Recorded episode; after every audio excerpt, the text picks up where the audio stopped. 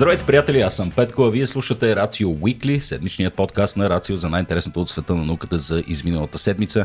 До мен днес е Никола Кереков. Никола, добро утро, приятеля. Добро утро, Петко. Днес като две маймуни бяхме точно пред, тук пред студиото и се замервахме с снежни топки. Абсолютно. Казвам го не случайно, защото това прерасна в един разговор за това за способността да мятаме, колко естествено е това, колко много ни се иска да го правим по някаква причина, особено да го да замерваме конкретно мърдащи живи обекти. Наши конкретни обекти. Дори. Точно така, да. Това предполагам се крие някъде дълбоко в еволюционната ни история. А, не, не го казвам случайно това, Никола, тъй като днешният ни епизод ще е посветен именно на нашите далечни братовчеди и шимпанзетата. А, изключително интересни теми си подбрал днес, Никола. Да кажем човекоподобните маймуни, за да е малко по-широко. Айде, да, така. Вероятно ще има и други, за други, за други маймунеци. Абсолютно. А, така. А, добре, преди това, разбира се, Никола, няколко думи и за нашите спонсори и за хората, които са наши партньори в mm. това наше усилие да комуникираме наука по начина, по който само ние правим. Кинкарта, приятели, традиционно ни подкрепят вече от, от години. Радваме се, че са онборд и за този епизод. Още преди да станат Кинкарта. Още преди да станат Кинкарта, известни като Мелан, вероятно, Точно така. повечето от вас. Но днес те са Кинкарта и са глобална консултантска компания за дигитална трансформация, които разработват софтуерни решения, които помагат на милиарди хора, Никола, по света да общуват, споделят, пазаруват и играят онлайн. Cloud Platforms, Data и AI, Experience Improve, Managed Services, Strategy and Innovation. От пиле мляко, Никола, за експертите или хората, които имат амбицията да се превърнат в такива а, сред нашите слушатели. Кинкарта са супер готини хора, така че може да проверите техните свободни позиции или просто да разгледате с какво се занимават. Благодарности на Кинкарта и разбира се, благодарности на Озон, които имат една страхотна инициатива сега покрай коледа Никола или за зимните месеци. Книга на годината а, е, а, това е готино. Е, това вече. нещо отдавна ми липсваше. Аз не знам дали си спомняш, Никола, преди време БНТ не бяха направили едно такова предаване за Мелодия на книга. Не, любимата книга на българите. а, да. е, спомням си го. Помниш ли от това? Но да. то беше за сравнително кратко тази инициатива, но беше много готино. Бе, вървеше си около, не знам, един месец, два, нещо такова, тъй като mm-hmm. всяка книга се обсъждаше, гледаха mm-hmm. се класации. Не, не имам предвид, че не беше така ежегодно много Не, за съжаление, за съжаление. Не, ние явно решихме вече крайно и окончателно, че Подигото е любимата книга на българите. Това няма да го коментирам. Обичаме да теглим. Да, обаче нека ти припомня, Никола, коя книга беше на второ място, пътеводител на галактическия стопаджи, който ми даде една надежда. И отново беше едно огледало на тази поляризация, която ни разделя дълбоко в България. Но да се върнем на темата книга на годината, конкурс, организиран конкурс, гай, каква дума архаична. Mm. така, книга на годината, организирано от Озон. Класацията ще отличи най-предпочитаните издания за 2023 година в 10 подбрани категории. Може да гласувате за своите фаворити през линка в описанието до 5 декември. Това е тая седмица, общо взето. Точно смисъл, така. Да, то не е тая седмица, то даже... Буквално въпрос на дни е. Въпрос на дни е, да. Действайте хора. Официалната церемония по обявяването на победителите с водещ любимия на всички ни Митко Павлов ще се състои в фейсбук страницата на Озон на живо на 7 декември от 19 часа. Супер. Озон, Кинкарта и вие, нашите слушатели от Патреон, които ни така, подкрепят и ни подпомагат традиционно. Благодаря и благодари. Благодаря ви. Това е много интересен си го докара. А, така да. А, призъв отново за патреоните. Никола пострада от паднало дърво. А, не, не, не ти директно, но а, твоя 30 годишен Нисан, Никола, съжалявам да го чуя, но ти си един от жертвите на пътя а, на, на тази зимна буря, която ни сполетя, така че нуждаеш се отново стъкло, което, какво каза, 400 лева струва. Скъпи приятели, да, да помогнем помага. на Никола. DMS, DMS стъкло. И DMS стъкло, стъкло за Никола. Да. Ох, да.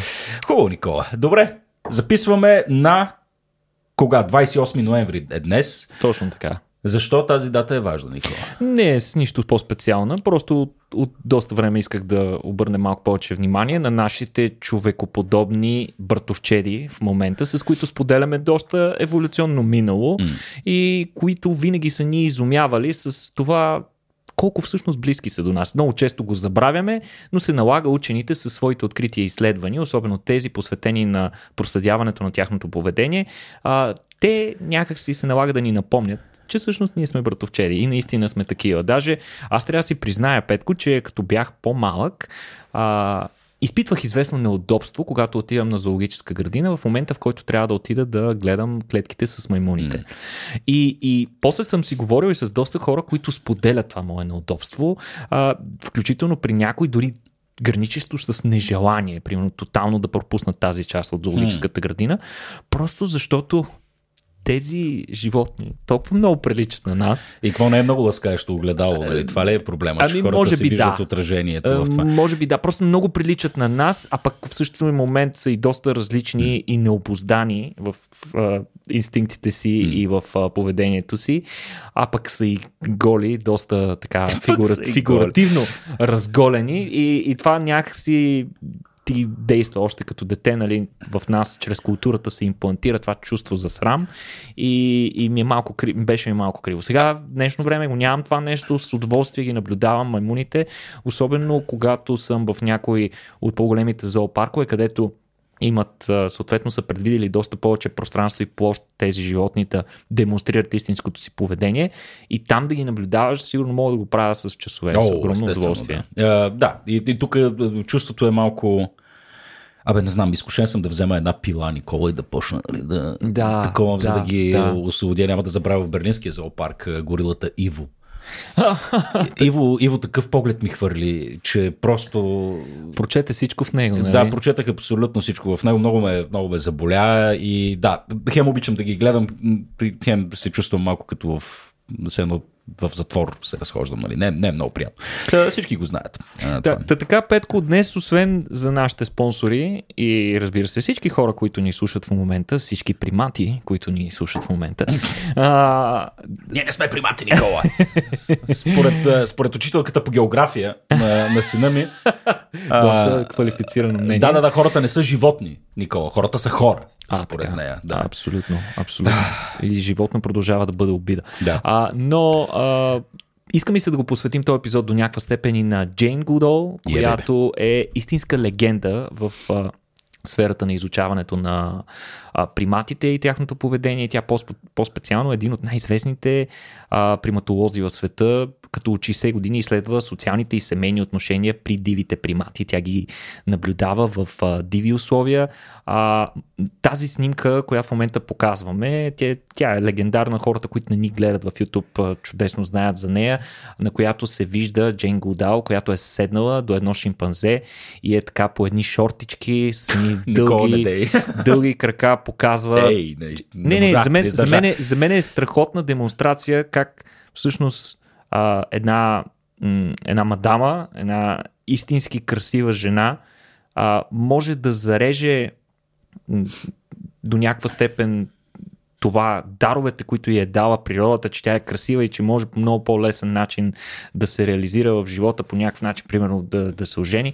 Тя тотално е оставила това на страна и е поставила приоритет върху изследванията върху животните и всъщност посвещава целия си живот на това. Не значи, че не се е оженила, разбира се. Да. Тя даже е била баронеса а, за известно време.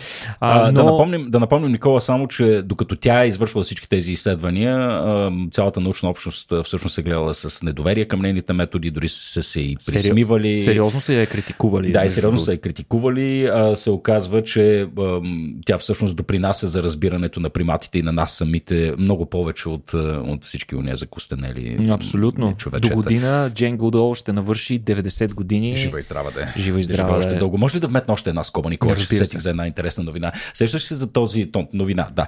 А, за този небезизвестен мотивационен плакат от времето на Втората световна война Рози да Риветър. Рози Заварчи, Заварчика, мисля, че се казва дамата, която е застанала така да. и пише We can do it. Да. да. А, естествено, този, този постер се превръща в културен феномен. За първ път е използван в компанията Westinghouse и а, той нали, до голяма степен символизира навлизането на жените тогава в индустрията. А, процес, който естествено е труден, тъй като оказва се мъжете изведнъж по фабриките и заводите трябва да спрат да псуват, да са голи до кръста и да, и да пушат. Нали, все пак говорим за една култура, където това все пак е било важно за тях. Нали. Mm-hmm. Ще ги държиме в кухнята, ма няма псуваме пред тях. нали, както и да е. А прототипа на, на Рози да Риветър е, има, има нали, естествено няколко хипотези за това коя точно е тя, а, но истинската дама, ей, как изтървах името, ще го пусна, ще го пусна после, за да не го търся в момента, а, тя навърши 104 години.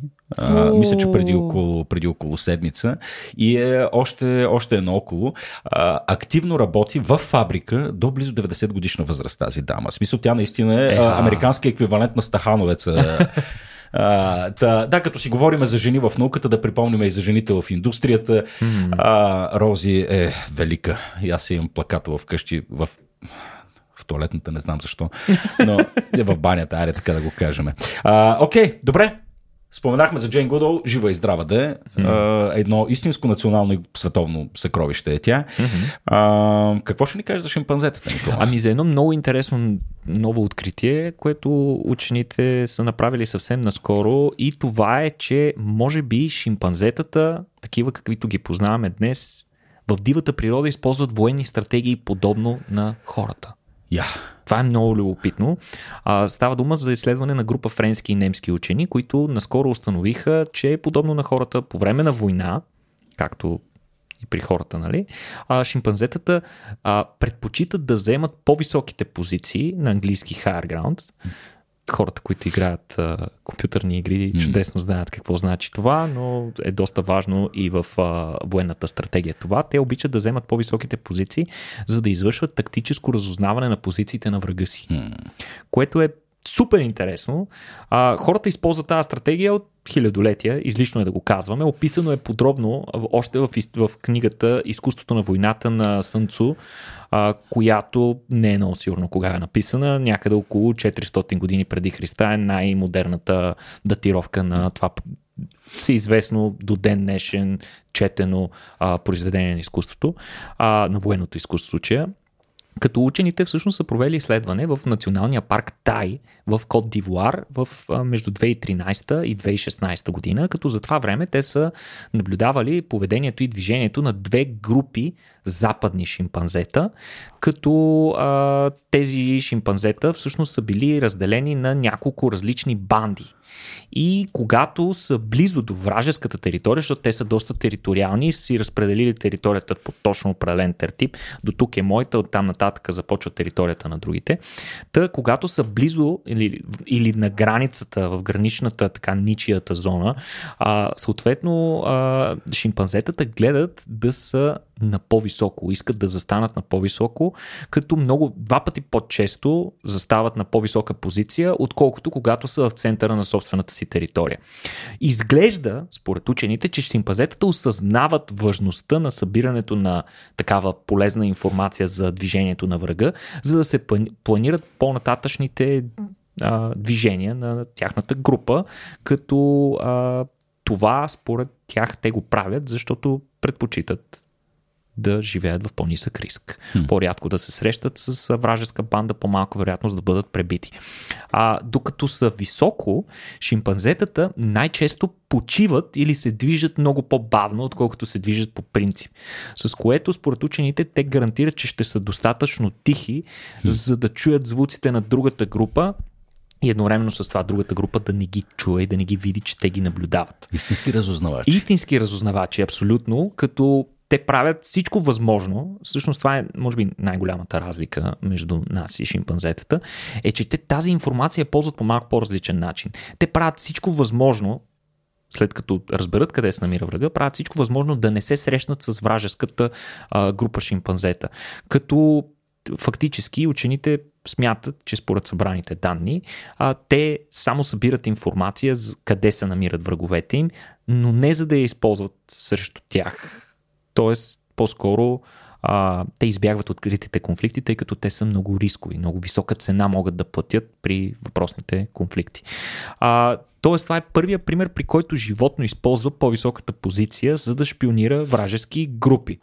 А, което от своя страна пък е ясна и поредната демонстрация за сложните мисловни процеси, които протичат при тези наши най-близки родственици. Да. Като това доста може да ни помогне а, да разберем как се е развила еволюцията както на шимпанзетата до ден днешен, така и на нас самите, като паралелен клон в а, дървото на живота. А, да, то но... едно, е, е, е, едно от основните, един от основните стълбове на така наречената когнитивна еволюция, нали, много хора, спеку, много, много хора, нали, учени спекулират, че а, именно войната или това, че ти биваш ловуван и че ти трябва да ловуваш, стои в основата на така на резкия скок на когнитивните способности, на необходимостта и нуждата ти да развиваш а, някакви по-адекватни социални умения, за да нали, вътрешно групово, за да можеш да, да общуваш, да координираш действията си. А, предполагам, че всичко това го казвам, за да ги държиме под окота, защото всички знаеме а, в една спекулативна фикция, като а, войната на, как беше, на, на маймуните. На маймуните, да, войната на маймуните. А, докъде може да се стигне? Така че трябва да mm-hmm. пазиме. За мен беше Говоря и ценен глупост. урок, че всъщност този тип поведение има смисъл единствено и само ако имаш собствена територия. Mm-hmm. Така че а, при всички случаи това показва, че дори ние, вероятно, като а, с общи предшественици, а, с а, шимпанзетата имаме, вероятно, общия предшественик също имал такава собствена територия. Вероятно, приматите, пък, които от ние сме произлезли, също са имали такава територия и са имали нуждата да я защитават. Да, сега ти каза, че цената на, на всеки един сблъсък е доста висока да. и, и то наистина е така. С битки между шимпанзета, първо да, да си припомним как изглежда обръснато шимпанзе това е пократително страшна гледка. Жоро, не знам дали можеш да намериш, докато тук, докато съм в пристъпа си на Логорея, да пуснеш една, една снимчица на обръснато шимпанзе, но те са без, безумно силни същества и наистина, ако се нагепят, става много, много страшно. Войните между шимпанзетата са едни от най-жестоките свидетелства за насилие, вътревидово насилие, на които сме били свидетели и можем да демонстрираме, като те се групират в банди, навлизат в чуждата територия целенасочено с цел да интродуцират конфликта и, и дори целенасочено да убият конкретен индивид. Да, и то буквално го пребиват с голи ръце и камъни. Нали? Абсолютно. Някакъв страшен ужас е. А, тук е интересно а, така, антропологически наблюдения са правени на, на племена, на, племена нали, на, на, на народи, а, които все още са наоколо, ловци, ловци събирачи. А, тяхното наблюдение естествено ни дава и един поглед към това какви потенциално сме били ние. Там се открият много паралели в а, по начина, в който и висшите примати воюват и а, основната прилика се свежда до това, че обикновено конфликта приключва тогава, когато някой бъде убит. Mm-hmm. А, не знам дали си го забелязал това. Боже, тази снимка ли намери, бе? Mm-hmm. да, в смисъл, мускули маса, много, много мускули и маса има при Да, да, тук можем да видим просто, как се казваше този ютубър, някой си релефа. Да. А, може, може само да му завижда на шимпанзето. Вижда се буквално всяки, всеки лигамент, всяко отделно мускулно влакно направо е потрясаващо. Да, страхотни са, страхотни Шимпанзетата са, мисля, че средно между 5-10 пъти под силни, отколкото средностатистически да, да, да, Едно, едно средно шимпанзе ще направи Майк Тайсън на салата просто. Това е Абсолютно. е със сигурност. Не излизайте срещу тях. Освен това, те имат много мощна челюст и могат и да хапят. Точно така, да. Но а, мисълта ми беше, че нали, освен приликите в това как воюваме и колко можем да сме жестоки едни към други, а, се вижда и, че висшите примати също защото няма на къде, нали, те не могат да воюват до безкрай, са така развили капацитета да, да, се, да се разбират помежду си. Mm-hmm. А, знаем, че няма популация или вид, който, а, нали, в който насилието да, нали, постоянно да, да е съпътстващо. Нали. Неща като а, така, геноцид, насилие, канибализъм и просто подобни общества, те просто изчезват от само себе си, защото mm-hmm. това просто не е устойчива стратегия. Така че предполагам, че и при висшите примати, при все, че воюват, имат и механизми за, а, за мир.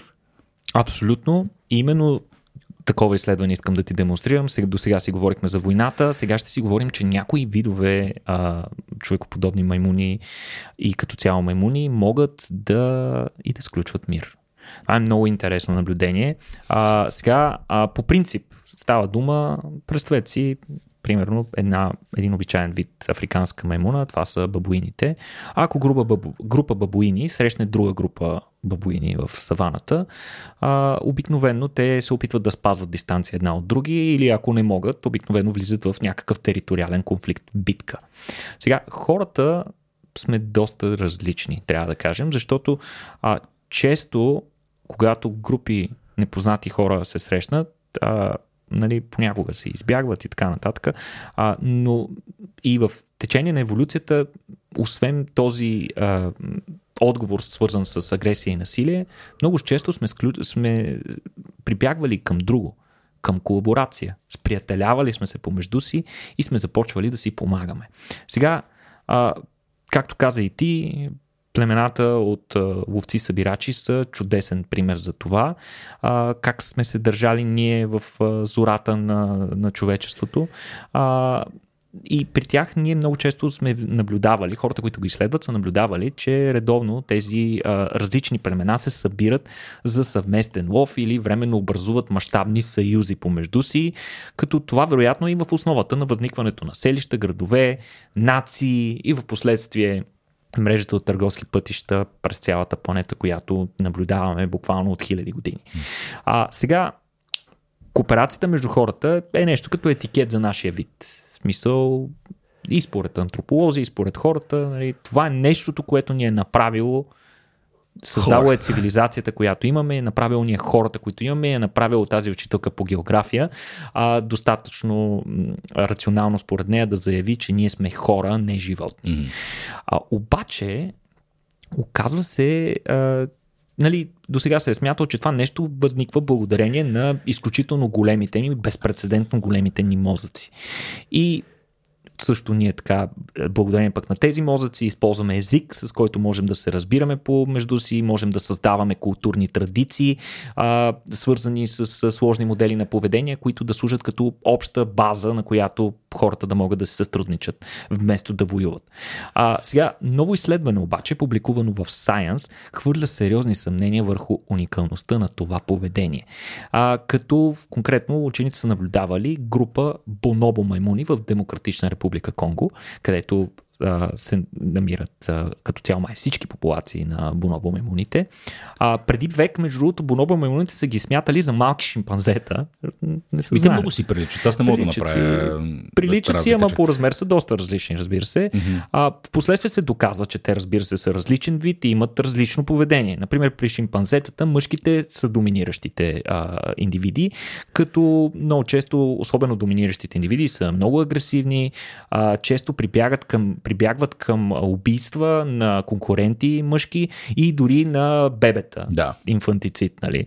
А, когато бебетата не са техни. При бонобо, маймуните обаче, е обратното и е много интересна социална структура там, тъй като женските са тези, които доминират, мъжките много рядко или никога не убиват, а пък деца, нали, бебета Абсолютно. маймунки никога не са наблюдавани а, от хора да значи, бъдат убити. Се от... До голяма степен да, като може би най-критичното и интересно и етикет за бонобо маймуните е факта, че те а, много често разрешават конфликтите си с секс.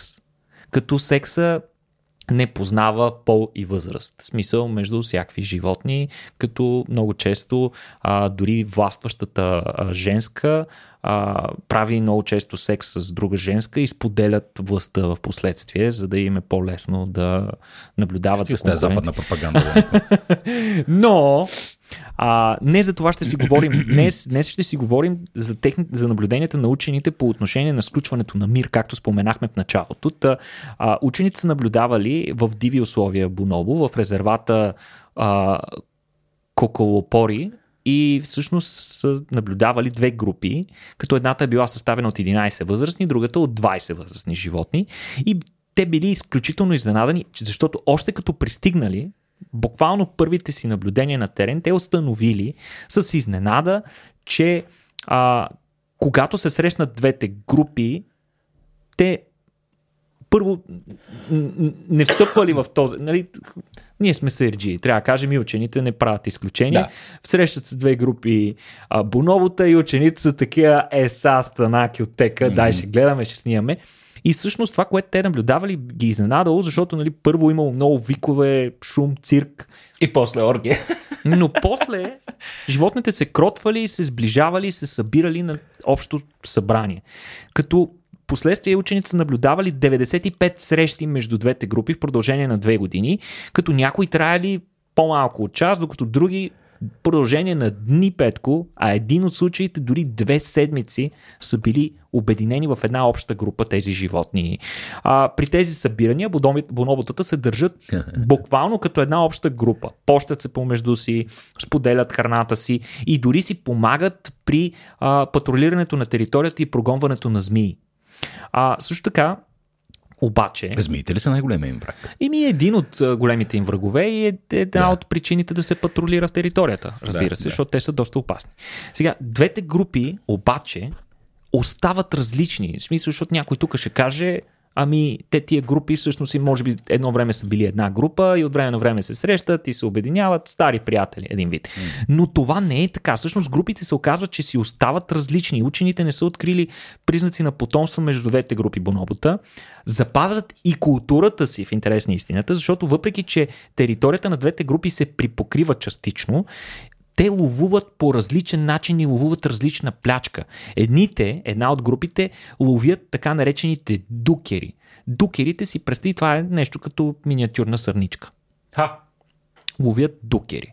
А, и разбира се, това е а, групово занимание, а, пак хънтинг, да. се казва, а, като в а, вълчата глутница си колаборират няколко индивида, за да могат да преградят съществото и да го хванат и да го изядат в последствие заедно.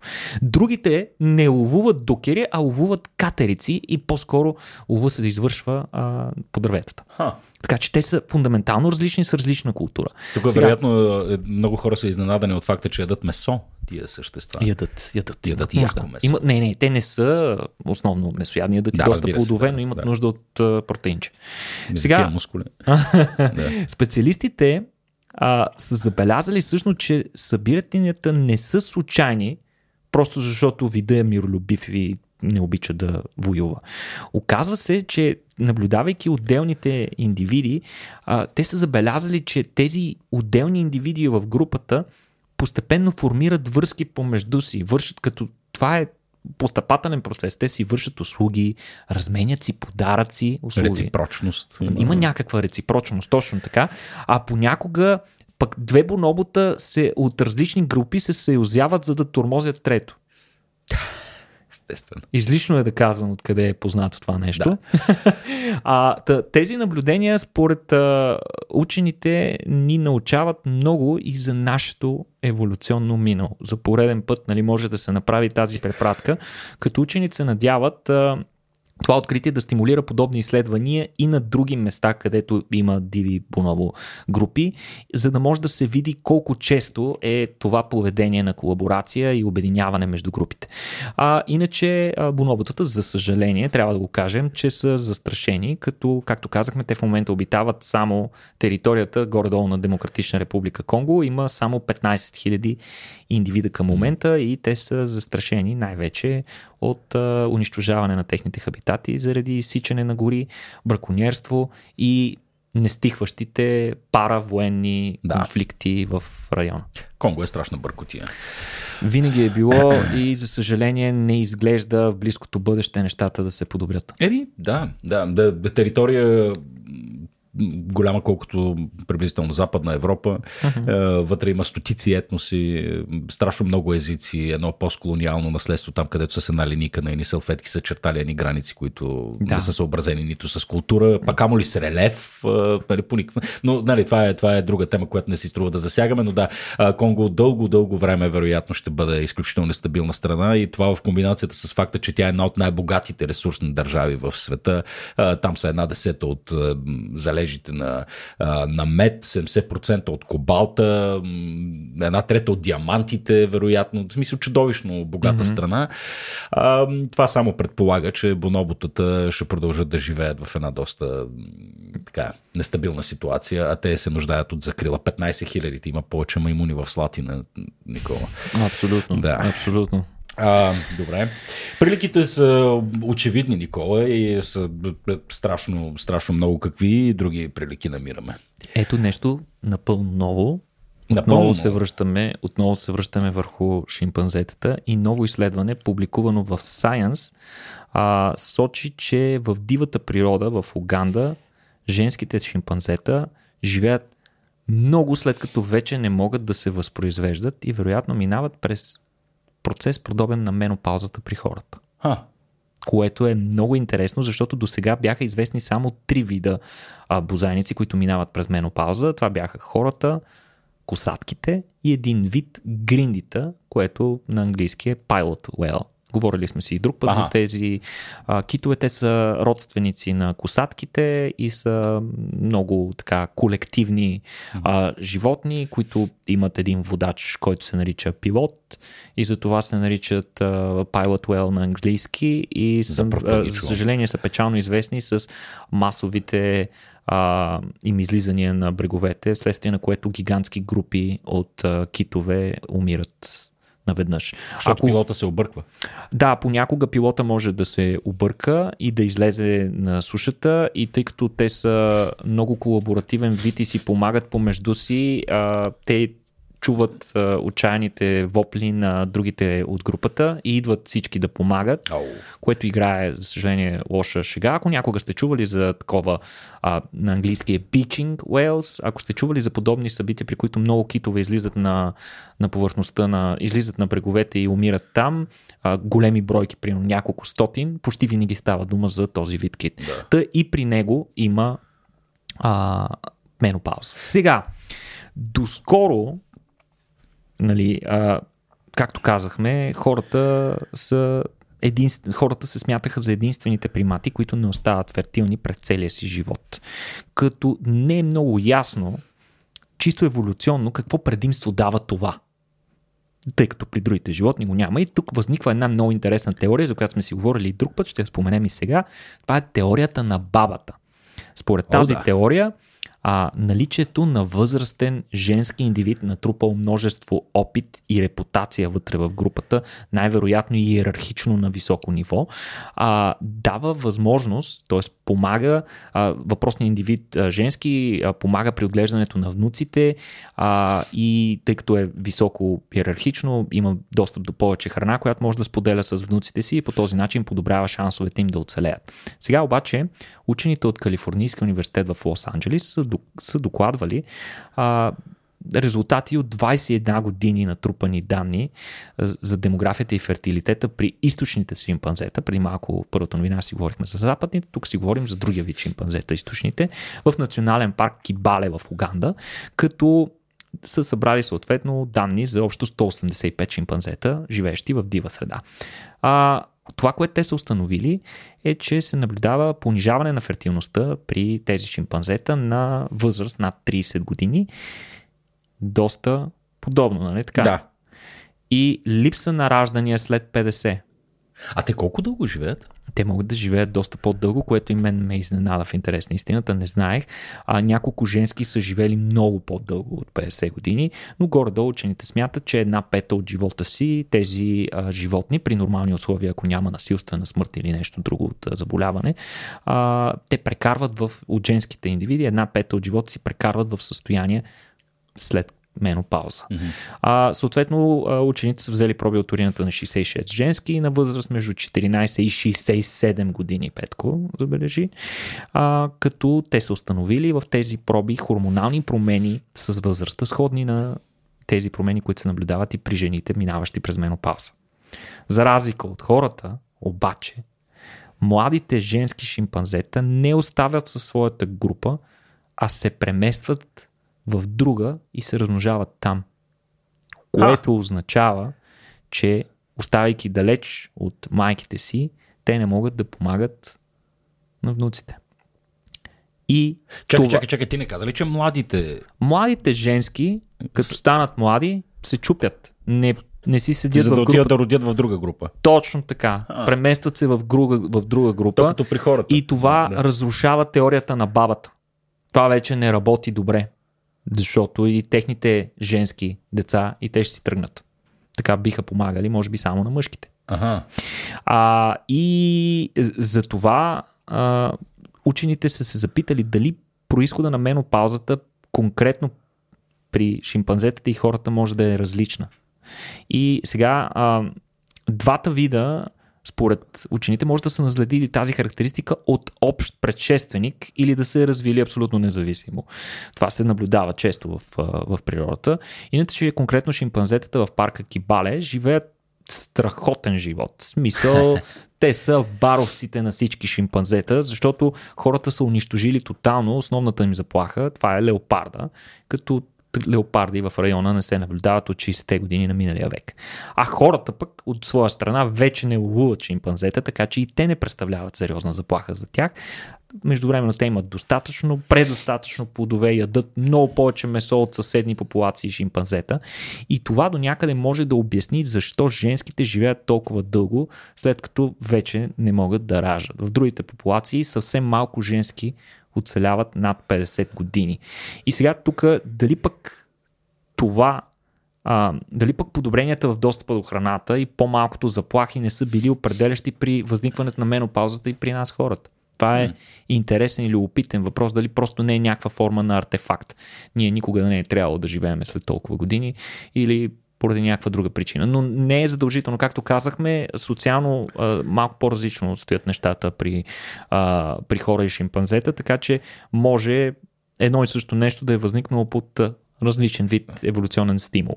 Сега, скорошни пандемии от ебола, за съжаление, и от други заболявания, значително са намалили средната продължителност на живот и вероятно тотално са изтрили всички свидетелства за еволюционната роля на менопаузата при конкретно шимпанзетата в а, този национален парк. Така че други изследвания вероятно трябва да се проведат след някакво блокадно време, примерно да мине едно десетилетие. Тъй като напомняме, че голямата епидемия на ебола в Сиера Леоне, Либерия и там Гвинея а, разпространи доста болни на, в доста различни места из Африка и се оказа, че шимпанзетата, както и някои други примати, са много уязвими. Те не страдаха ли от covid също? covid имаше някакъв ефект имаше, май върху имаше тях. и covid и, и, и при covid се установиха доста болни животни, някои от които също починаха. Но въпреки това, доколкото знам, по-леко го карат от нас. А що хората спрели да ловуват шимпанзета? Ами защото са защитени. Хм. Че това пък кога ги спира? Еми, явно конкретно в този а, национален парк доста добре се охранява пространството около тази група животни и браконьерството не е толкова разпространено. И по-скоро браконьерите предпочитат по-големи животни, отколкото да ловуват шимпанзета, които са и доста по-трудни да. за ловуване, тъй като са по дърветата и така нататък. Интересно какъв ли дисбаланс ще настъпи в тази локална екосистема при положение, че тия същества, че, че шимпанзетата нямат някакъв естествен брак и ще продължат да се мъжат до безкрай. Или те се самоконтролират с е, война. Ами, интересно е, това е любопитен въпрос. Ако има достатъчно храна за всички, то има и доста по-малко стимули за война. Така че а, любопитно е дали, да се види дали поставянето на тези шимпанзета в а, ситуация на свръхизобилие по някакъв начин би стимулирало, например, развитието на културни традиции. Защо не? За да се види дали тези животни са по- а, сложни като поведение, софистицирани, спрямо от други популации, които живеят в условия на, на, на глад, страдания и заплахи постепенно да почват да развиват земеделие и прочее. Макар, че то земеделие... Това ще е при... много стряскащо, но вероятно със сигурност това нещо би отнело милиони години и няма да можем да го наблюдаваме в реално време. Те, те, дълго ще продължат да се катерят. Никакъв шанс. Никакъв да. шанс да видим шимпанзета да стават а, интелигентни, човекоподобни животни с култура, но въпреки това, това не пречи ние да наблюдаваме в реално време как тези неща им влияят и да екстраполираме за това как същите вид, същите вид стимули може да са влияли на нашите общи предшественици. Добре, Никола, ние често казваме за собствения си вид, че ние сме слезли от дърветата, но пък има различни хипотези всъщност за происхода на, на хората. Аз не знам вече коя е ортодоксалната идея, нали, коя се приема като, като най- най-правдоподобна, но съм чувал няколко ми опитни ти, да, ти също да кажеш коя според теб е най-правдоподобна. Аз съм чувал, че ние всъщност нашите прародители са били по-скоро тип земни създания, водни, които са се изправили поради факта, че е трябвало да пресичат много водни басейни, а, да, нали, да гледат под високата трева и прочее, поради този факт са били, са били изправили и че те никога дърветата всъщност нали, на нашите предци не са им били а, основното место, место обитание. Ти какво си чувал по тая? Ами, аз, аз съм чувал за тази теория, но на фона на общоприетата такава а, не мисля, че има достатъчно свидетелства, които все още да, да подкрепят тази теория да. като по-вярната. Към момента продължава да се смята, че общите ни предшественици с шимпанзетата са продължават да смятат, че те са били животни, те, които, които са, са обитавали за някаква съществена част от времето от дървета. Най-често са, а, всъщност, те са излизали на земята, но и са прекарвали доста време на, на дървета. И ако трябва да съм честен, а, като човек, като, който като дете доста се е катерил по дърветата, трябва да ти кажа, че много от нещата, а, които са ти необходими за да се катериш на дървет, продължаваме да ги имаме. О, смисъл, да, да, то се изключително, всичко, което... изключително удобно е да се катериш на дървет. А, да не говорим. И, и чувството, когато хванеш, това, това изцяло спекулирам, да. чувството като се хванеш за клон здраво и можеш да се изтеглиш нагоре и бързо да, да качиш голяма височина е невероятно. Абсолютно, да. А, не и... смятам, че това е случайно. Да, да, да. Не е случайно и точно е това усещане, което 100% е универсално. А, когато успееш да се покатериш високо в дървото и, и попаднеш сред короната на дървото и, и, и те обзема едно невероятно чувство на спокойствие и уют. Да. Аз, аз се чувствам разкошно в корона на дърво. Така, а, е. така, така че, че хора, за Бога, оставите децата си да се катерят на дървета. Да, да. Мисъл, пазете ги, научете ги да го правят безопасно, но това е, според мен, е умение, което не трябва да се губи. Mm. Винаги може да ти е полезно. Точно така. Точно. Сега, а, говорейки ти, понеже каза дали сме слезли от дърветата, което е много интересен преход към следващото изследване, което искам да ви споделя. Сега, ако котките, които са също добри катерачи на дървета, можеха да говорят, вероятно щяха да ни споделят, че всъщност качването на дърво не е трудно. Трудно е слизането. Всички го знаят, mm, че слизането е, да. по принцип е по-трудно и по-опасно. Значително по-опасно. Така че нещо с което вероятно и доста професионални катерачи ще се съгласят. А, тъй като при слизането ти отново се противопоставяш на гравитацията, както и на качване, но вече теглото почва доста сериозно да ти пречи и трябва значително не просто да се катериш, а трябва и да забавяш падането си при слизането. Да. Тоест, то по същество представлява едно контролирано падане. Сега, в случая много интересна история има за това откритие. То е извършено от една студентка която е работила по своята дипломна работа още преди да се дипломира и е забелязала, че голяма, забелязала, че съществува много голяма разлика в подхода при слизане от дърво спрямо качване на кадри от видеа на шимпанзета спрямо други маймуни. Хм. А, интересно, никой до сега до този момент не го е наблюдавал това нещо. До този момент основно е било разглеждано поведението на самото катерене, но реално сме игнорирали до голяма степен другата половина от труда на това нещо, а това е самото слизане, слизането от дърво. Така че много малко са знаели учените за този тип поведение. Съответно, Учените са се, а, в последствие се задълбочили и са изследвали биомеханиката на процеса, използвайки забележи статистически софтуер за спортни анализи. Ха! Като Еми, тези, да. които наблюдават движенията на футболистите, как точно удрят топката, спират, връщат и така нататък.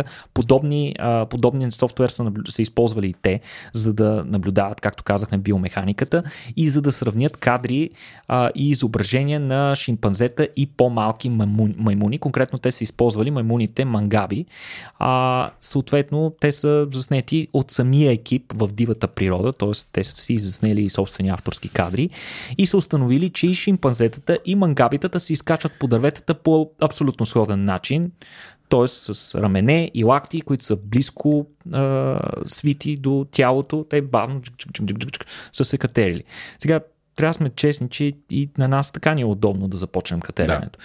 Сега, на шимпанзетата обаче, а, слизането е, се е случвало по фундаментално различен начин. Те са се пресягали, пресягали си ръцете над главата, за да се схванат заклоните и в последствие внимателно са се спускали надолу. Подобно на човек слизаш от стълба, си представи. И вероятно учените смятат, че заради значително по-голямото си тегло, в сравнение с мангабитата, това е значително по-изгодно от гледна точка на изхарчена енергия. Това е едно от първите изследвания на значимостта на еволюцията на подхода на слизане при човекоподобни маймуни и ранни хора. А, като учените установяват, че а, и човекоподобните мемуни хората са значително генетично близки едни до други а, и конкретно шимпанзетата и хората, тъй като те са по-близки едни до други, отколкото шимпанзетата с другите маймуни, това може... Е mind-blowing, да. Да, което може да ни е доста, доста да ни помогне ние да екстраполираме отново за еволюционното минало на двата вида, които вероятно а, са имали общ предшественик. А, сега, Иначе, но, много, е, а, много е любопитно, че според, според учените, а и вероятно всички ще се съгласят, а, че подхода при слизане от дървета е изиграл съществена роля в еволюцията на ранните хора и ранните предшественици на шимпанзетата.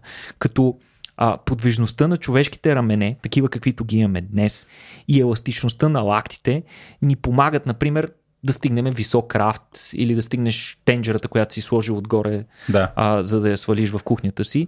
Но това може да ни помогне и да хвърляме предмети по-добре. Или а, може да се окаже, че това е, тези неща са възникнали при нашите предшественици като механизъм за безопасно слизане от дърво. Но според теорията на учените, а, когато ранните хора, например, а, са се преместили от горите в саваната, тези адаптации на крайниците, които сме имали, когато сме се катерили по дърветата, може да са изиграли съществена роля и при събирането на храна и при боравенето с инструменти, включително и с оръжия при защита. Това е много интересно за като швейцарско нощче. Едно, да. Една адаптация може да изиграва много различни роли в еволюцията ни. Сега първите човекоподобни маймуни са се появили преди около 20 милиона години в редки гори, т.е. не от най-гъстите, където е трябвало често да се катерят и да слизат, за да си намират храна, а, като и често и да се местят на други дървета, където, да кажем, ще са изчерпили източника на това дърво, трябва да се преместят на друго дърво. Сега слизането обаче е драма тъй като а, конкретно нашите предшественици и тези на шимпанзетата са били едри видове, големи са и съответно падането може да те нарани много тежко или дори да те убие. Логично, еволюцията и естествения отбор са вървели по посока да се разработят необходимите адаптации, за да може тези видове да слизат безопасно от дърветата. Сега, а, тези адаптации са, например, гъвкави рамене, лакти, които могат да се разтягат повече, като те вероятно са се развили още при първите ни предшественици и са дали възможност на австралопитеците да се катерят по дърветата на нощем и да слизат през деня, когато опасностите са по-малко да събират храна. Mm. А, след като Homo erectus започна да използва огъня, за да се пази от нощни хищници, за да готви. Това не е много сигурно за Homo erectus, дали го е ползвал за готвене. А, прачовеците са развили по-широки рамене, пък които позволяват въртене на 90 градуса, а, които заедно с да. Че ще ударя нещо в студиото. Може е така да се, да. да се върти до тук. Нали? А, много повече, отколкото при, а, при другите животни, които заедно с широки обхват на движение. Нали? Виждаш, раменете са ни от най-подвижните ни стави в организма. Нали? Сравнете ги с ставите на бедрата ни не може да си движиш краката толкова не. свободно, колкото ръцете. А, и това съответно, е, този широк обхват е дал възможност да се разработят движения, които са били необходими при хвърляне на копия а, и така нататък. Примерно шимпанзетата не могат да хвърлят добре. Те така и не са го разработили това нещо толкова, толкова добре, колкото нас хората. А, тоест, същата анатомия необходима за слизане е била леко модифицирана и използвана милиони години по-късно, за да можем ние да хвърляме копия и камъни за да се защитаваме, което вероятно е довело и до цивилизацията ни, такава каквато я знаем. Сега, ръцете на шимпанзетата са изумително сходни с тези на модерните хора. Това са установили учените, които са проследили анатомията и биомеханиката при движение на шимпанзетата. Да. Тоест, шимпанзетата слизат от дървета така, както слизат и хората, което е супер интересно. А, те имат много сходни а, адаптации, съответно плитка ямка на рамената става, което и дава повече свобода на движение. А, това е съответно на известна цена, тъй като повече свобода на движение означава, че по-лесно може да се извади а, да. коста от а, ставата, така наречената луксация, но пък дава, както казахме, по-голям диапазон на движение. И явно е била изгодна размяна, нали, полза спрямо щета. Иначе, също така, шимпанзетата могат да изпълват ръцете си до край, благодарение на един скъсен а, една скъсена структура, като а, мисля, че е някакъв тип сухожилие, не съм съвсем сигурен, която се нарича олекранон. Hmm. Олекранона позволява ръцете ни да се изпънат в лактите и да стане право. Право много другите маймуни не го могат, при тях остава така леко свито. Ха. Ние го можем до край. А, съответно, а, частта, това е, както казахме, частта от а, лакътната става точно до, до там, където се захваща лакътната кост към а. Сега, а, мангабитата, и, тъй като те са ги използвали за сравнение, и другите по-дребни маймуни, според техните анализи много повече приличат на четирикрако животно, като куче или котка. Съответно, те имат много по-дълбоки ямки на ставите на раменете от нас. Те са много по-малко подвижни, и, но са много по-стабилни, тъй като те ги използват и за ходане. Така че много любопитно. За мен това е страхотно, страхотно сравнение на шимпанзета с хора и самия факт, че те слизат като нас и, и това ги прави уникални, дори в рамките на маймуните, а, ме ми, ме ми направо ми пръсна главата. Беше много интересно. Иначе а, извършването на по-големи изолирани и широки движения в а, ръцете а, дава много по-голяма безопасност при слизане и на двата вида, и на шимпанзетата, и на хората. И съответно а, другите животни използват а, по-малки движения, резки, чик, чик, чик, подобни на тези, които използват при качване, обаче това не е възможно, когато животното е твърде голямо. Да. Супер интересно ми беше мен това. No, да. А, аз се замислям междувременно в смисъл, ние, ние вече не се катерийки, можем да предположим, че далеч в бъдещето някои от нашите такива подобни адаптации, които сме развили като следствие от натиск от средата и от необходимостта, в един момент да започнат да атрофират. Нали? Да, а, разбира се. Да, в смисъл това...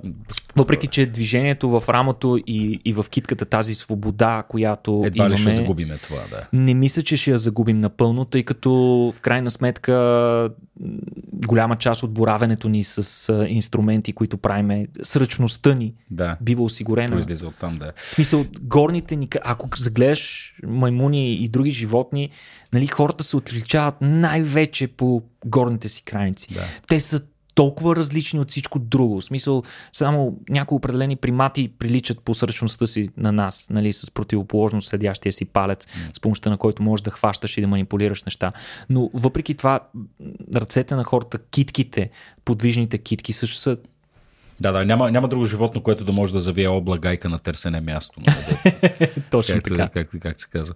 А, ами, добре, а, при хората, сетих се тук за една, за една книга Born to Run, май се казваше за едно племе в Южна Америка, които м- просто поради културата, която се развили и начина им на живот тичат на огромни дълги, дълги разстояния. А, пионерите на хипермаратоните. Точно така, пионерите на хипермаратоните. Да, да, там където Като те даже, по 200 км метра. Даже безумно. го правят боси. Да, даже го правят боси и винаги сме се задава въпроса, а, добре бе да му се не види, ако, ако това нещо се случва от хилядолетия, как тия хора не са, как краката им не са се превърнали в копита. Сега, в книгата това не беше посочено, нали, имало ли е някаква някаква драстична разлика между моето ходило, ако, ако моето можем да го приемем за стандартно, а, и, и ходилото на един а, представител на, а, на тази култура. Как се казваха? Бе, да му забравяйки. Mm-hmm. А, Аз също не се сещам. Да. А, въпросът е дали наистина а, настъпват и при хора, различни такива, ако щеш, изолирани популации, които живеят по много по-различен начин, който ние живеем, дали настъпват а, някакви биологични адаптации, които, които са странни. Нещо, нещо, което не сме си го причинили сами, като малките кръчета в Китай, например. А, нали, нещо, което не е следствие от мъчение, а просто от, от, от начина, начина на живота. Абсолютно. И Петко, въпросът е много резонен и тъй като до момента си говорихме за катерене и слизане от дървета, нека да дадем конкретен пример, който иллюстрира тъкмо това и до някаква степен може би да покажем колко адаптирани са хората и в наши дни към катеренето по дървета. А, а конкретно това, което искам да споделя с вас, са резултати от наблюдения над едно а, племе, южно, южноамериканско племе, племето а, които живеят в изолиран район в а, източен Еквадор, сред красотата и суровостта на Амазонската дъждовна гора. Да джунглата, не сред джунглата. А, до 50-те години това племе не са имали никакъв контакт с модерния свят и всъщност хората са си ходили напълно голи. Те и до ден днешен ходят доста, доста разголени. А племето до, към момента се състои с, до, с около, от около 4000 човека. Добре, бе, Никола, извинявай, откъде ги намират тия шорти, бе, да му се не види? Мединия беше с Adidas шорти. Се, смисъл, а, сещаш се, колко ги е бързо разменил. се случва това ти да откриеш племе, което е било недокосвано от цивилизацията, буквално след три дните вече са с найкове на, на краката. Е, откритието, откритието на ластика и, и обувките с връзки мисля, че поставя край на всички други предишни технологии, които са да, съществували. Да, да, да. да. В смисъл, веднага, просто... Веднага го грабват. Е, грабваш го това как, нещо. Да. Как? Да, няма как. Само можеш да се замислиш колко време от него на американските индианци докато адаптират коня в а, военната си стратегия и в културата си. Да. В един момент коня става като нещо, което... Нещо, което ги свързваме. Винаги е било не е, там, да, а всъщност да, в... Не е така. Преди да дойдат конквистадорите в а, Северна и Южна Америка никога не е имало коне. Да, да.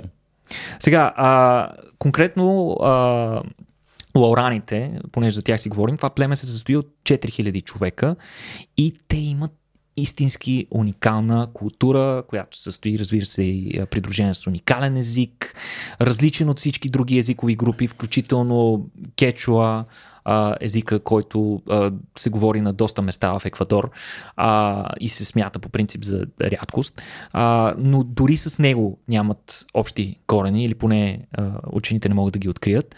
А, сега, съществена част от живота и от начина на живот на това племе е свързано с катерене по дървета, Петко. Mm. Нещо, което доста изобилно си говорихме в предишната новина. А, и защо всъщност? Ами, тъй като по дърветата, на дърветата е основният им източник на месо, тъй като те се занимават с а, изключително с лов на маймуни. Ай. Специализирали се в да ловят маймуни, като използват за целта а, малки копия, а, не големи копия, тъй като в, не можеш да фърлиш голямо копие в короната на да. дърво. Използват ни по-специални малки копия и стрелички с кораре. Те, ето, с тръбите. А, да. Nice. И а, та, оказва се, че когато ги наблюдавали антрополозите, които прекарали повече време с племето, те установили, че а, индивидите в това племе имат изумителни физиологични адаптации на самото тяло, които им помагат да се катерят по-добре. Я да го как се катери този Да, тук можеш да видиш как се катери а, един член на, на това племе с... А, и, а то има въже между двата крака. А, да, има, им, използват, да. и, използват и такова, различни видове... А, инструменти. Инструменти, за да си гарантират безопасността, но въпреки това те се катерят с доста по-голяма, доста по-голяма лекота, отколкото средностатистическия човек. Буквално с погледни. Просто сгъва се, аз би го сравнил с начина по който гасеница се предвижва, да. но доста бързо могат да се качат нагоре. Причина за това е факта, че когато прострелят маймуна, много често тя засяда в клоните. И трябва да си я набавиш. И трябва по някакъв начин да я свалиш. И най-лесният начин е да се качиш на дървото, за да я свалиш. Е, Сега, как, какви как са тези физиологични адаптации? Оказва се, че стъпалата на повечето от хората, които се занимават с лова, са много по-плоски. Отколкото... О, гледай какъв крак. Ох, извинявам се за реакцията Да, си. да. А, разстоянието между пръстите на краката им е значително разширено спрямо това на нормалните хора, което им дава по-добро захващане за ствола на дървото и клоните му и по-добър баланс при катерене. Сега, глезенът е много по-гъвкав отколкото нашия глезен петко, mm. като може да се свива два пъти повече, отколкото при хора, които не се катерят. В смисъл нещо подобно на гимнастичките си представи. Да. Обаче цяло племе от гимнастички. И позицията при катеренето е много подобна на тази, която е и шимпанзето. Шимпанзетата се катерят по много сходен начин, когато трябва да се катерят. И а, като тялото е много близко до дървото, което дава по-голям баланс и харчи много по-малко енергия. А, съответно, мускули, мускулните влакна пък на пръстците са много по-дълги. Не, че пръстците са им здрави като мускули, това е сигурно, че да. е така. Но самите влакна са разширени, разтегнати и малко по-дълги, а, като според учените те не се раждат с такива влакна. Това е нещо, което се случва в продължение на а, израстването им, докато те живеят в тази среда и трябва да. Реална форма на адаптация, да. така пластичност, при която а, тези влакна се удължават с тренировките, които почват още от, от деца. И а, за сравнение, по-скоро пример за обратното е жените, които носят често токчета като те имат много по-къси влакна на пръстците си, поради разположението на кръка в а, токчето. И това скъсяване води до много по-малка еластичност на глезена и съответно жените, които носят по-често токчета, а, и всъщност има и доста мъже, които носят такива високи обувки, които поставят кръка в а, такова странно състояние, а, като се носа на пръсти, а, които продължително време носят такива. А, много, по- много по-лесно могат да си щупят глезена от да си го изкълчат от изкривяването или да си скъсат да. мускулна връзка. А, сега някои индивиди, Петко, това, това мен тотално пък ме пръсна, някои индивиди имат полидактилия, която се толерира в обществото им. Полидактилия, напомням, това е... А, пръсти още? Имат повече пръсти на краката. По 6 пръста.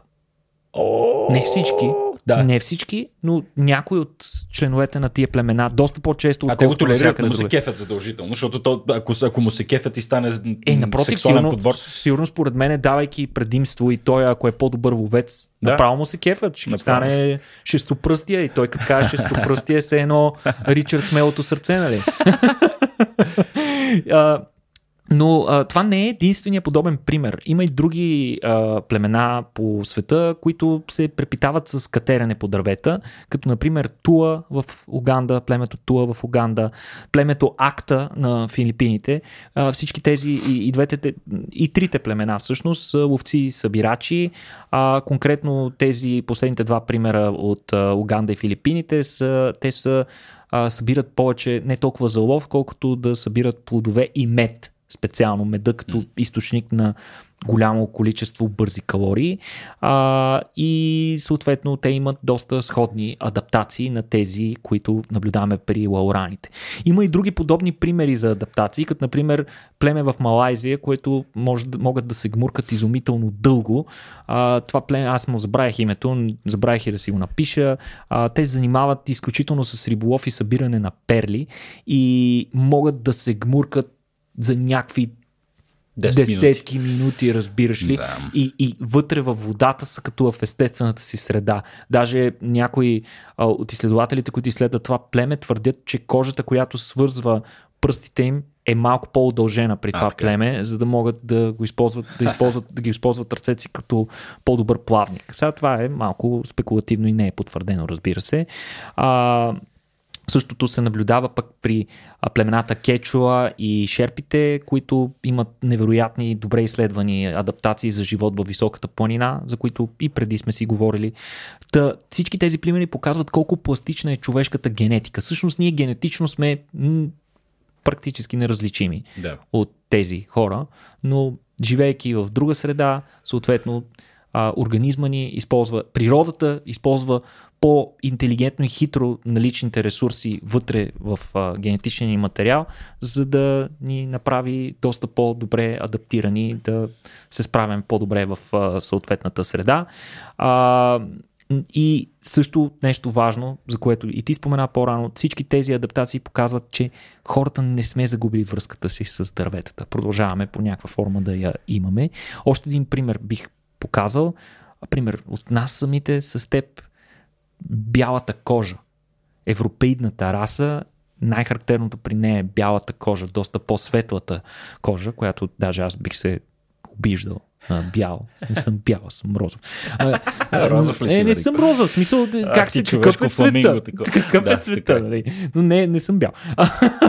а, та, първите хора заселили се в а, Северна Европа а, най-вероятно оттам е започнало развитието на подобна адаптация, тъй като в Северна Европа не е имало толкова слънцестоене, в смисъл много по-малко слънце, много по-малък интензитет на слънцето и а, бялата кожа според учените е адаптация за по-ефективно производство на витамин D, mm. за да можем да го извличаме по по-добре, тъй като процеса на производство на витамин D е свързано с така наречения фотокатализ и имаме нужда от слънцето, слънчевата светлина, използвайки енергията на тази слънчева светлина за една от стъпките в производството на витамин D. Да, така че имаме нужда. А, и супер, супер интересно е това. В смисъл, мен ми беше безкрайно интересно. А и всички тези примери, всички новини, които прочетахме до тук и общите белези, които имаме с редица човекоподобни маймуни, за мен просто идват ясно да опровергаят учителката по география и да ни покажат, е, че хората не сме нищо повече от примати с мания за величие. Точно така. Да, и вие, приятели, култивирайте примата във вас, катерете се по дървета, слушайте нещата, които тялото ви ви казва. Всички ние, колкото и да а, така да се, да се променяме в нашето поведение. Тук си говорихме и за потенциално, потенциално настъпващите и биологични адаптации вследствие на съвременния начин. А, на живот всички ние усещаме този порив към, към движение, към това да, да висим, да се катерим, да тичаме. А, така че когато усетите един такъв порив, Бога ми зарязвайте всичко друго. Отдайте и просто, се. А, така е, просто бъдете животни. бъдете животни, приятели. А, благодаря ви, че ни слушахте. А, надяваме се. Петко, да, преди края, какво? Забравихме нашата рубрика. Набързо да минем през. А, я да видим, кой какво е казал. През интересните коментари, които сме получили за това време през последната седмица, тъй като последният ни епизод беше емблематичен, а, беше свързан с а, нашия скорошен рожден ден, шестия рожден на Рацио подкаст. Трябва да сме обективни, че всъщност конкретно Рацио Weekly серията е по-скоро на 5, така. което пък го прави малък юбилей, не така. по-малка причина да се радваме и ние, разбира се. А, и валят пожелания е. Навсякъде, в, а, конкретно в YouTube повечето хора са ни писали. А, много ни трогнахте хора, много се радваме, че по този начин а, ви действаме. За нас, може би, най-възнаграждаващото от това, което правим, времето и усилията, които посвещаваме на него е да виждаме, че хората от среща ви харесва, кефите се, интереси са ви всички тия неща. Някои даже твърдят, че са им безкрайно полезни. Не знам доколко са ви полезни. Много често имам чувство, че съм като един склад за безмислена информация. А, но се радвам, че мога да споделя част от съдържанието на този склад с вас. Да. Ето няколко интересни коментара, които искам да прочета. Единия е от Жироскоп, който е между другото и много активен член на нашия, нашата Discord общност, а, като наскоро дори инициира една огромна дискусия на тема лингвистика, която не искам да похващам, тъй като тя още продължава продължение на седмици, хората говорят много за нея. Та, а, той изподеля, имам две страсти. Да гледам как Жак Пепен прави омлет и реакциите на Петко на шокиращите истории на Никола. Просто и също така той ни моли за линк към музиката, която открива и закрива подкастите ни, защото според него е имало много силен Firefly vibe. Напомняме за хората, които не знаят какво е Firefly. Това е един легендарен сериал, от, мисля, че няколко, там 12 серии или нещо. Така и не му се завърши първия сезон и за съжаление беше екзекутиран. Доколкото знам, създателите на този сериал много са искали да направят вестърн, но са получили а, бюджет за фантастичен филм, е фантастичен сериал и затова са решили да обединят двете неща и се е получил страхотно. Който не е гледал Firefly, нека го изгледа, то не се гледа Firefly, на един дъх и след това даже има един филм, който го завършва. Не е оттам това. Радвам се, че такъв вайп има музиката ни, а, но не бързите да се, да се привързвате към нея. Много скоро се надяваме да я сменим, след като толкова години ползваме само една и съща музика. Hmm. Още един коментар ще прочета, Петко. Той е пък на Попи Мак. А, зачитам. Аз идвам от две години на форуми месечни събития, но това лято тъй като това лято повтаря, ходи отново съответния човек. Това лято разбрах, че имате и подкаст. Забележи какво откритие. Радвам се, че след, след като Пакарацио съществува вече от почти 12 години, а, сега нали, а, установяваме и такова нещо. Все едно някой ме удари, някой ми удари круше. Ей, Цяло лято мили. ми бяхте компания. Честит рожден ден. Благодаря ти, Попи. Радвам се, че е такова откритие, че се кефиш на това, че на нашия подкаст. Някои от другите неща включват нали, традиционните пожелания. Нашия добър приятел Александър Звездев, честит рожден толкова. ден и много здраве, на здраве и така нататък. А, чака торта човека, ще видим кога. ще видим кога и да Арбе, някой път трябва да сготвиме верно тук е, в ефир. Е, тук в ефир, да, какво ни пречи. На, на Следя само тук и а, тук в тубата и слушам, гледам почти всичко, пък твърди друг наш а, фен, Все още има хора, които следят всичко, петко, консумират всичко, не знам как хора не има. Да, бе, Какви честит рожден ден на патерица. Еми, ево, благодаря ви, приятели, че благодаря ви за поздравите и за пожеланията. Да Аз отскоро, ето, сме. само последно, Ябе. Петко, отскоро разбрах какъв бисер сте. Следя ви нон-стоп. Дързайте, момчетата. May the force be with you. Айде. Неща, неща, неща, неща. Ами да, Никола, и аз, аз се чувствам също вече неудобно. Не ми, нека празнуват хората с нас, бе. Нека Радвам се, празнуват, че- в крайна сметка, да. А, ами да, радваме се, че сме част от вашия живот и че сме ви спътници а, в а, вашите интелектуални търсения. Надяваме се, че удовлетворяваме тази ваша потребност, че Никола по-скоро го прави. А пък аз а, така се явявам някакъв проводник на дилетанта във вас. А, Не и вярно това, да Петко. Ти си въпроси. съществена част. А, благодаря ти, Никола. Хубаво, приятели. Ами, ако искате да продължим, па да съществуваме, да имаме още поздравления, винаги може да ни подкрепите в сайта patreon.com наклона черта RACIO.BG с месечно дарение, което ще ви даде достъп до специалните ни епизоди и до нашия Discord сервер, където да проследите тая прословута лингвистична дискусия, която в момента, в момента явно цари там. А, и ще надникна.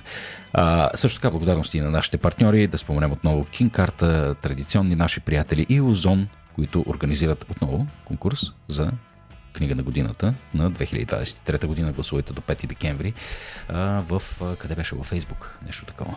А, не, там ще бъде... Ще всъщност- споделим линк, там ще къде може да точно направите това гласуване. Ако ни слушате в понеделник, ще имате буквално ден и половина, за да го направите. Абсолютно. А, така че помислете си и бързо действайте. А, така. А, ами да, ми, това е. Благодаря ви, приятели. Благодаря и на теб, Никола. И до скоро.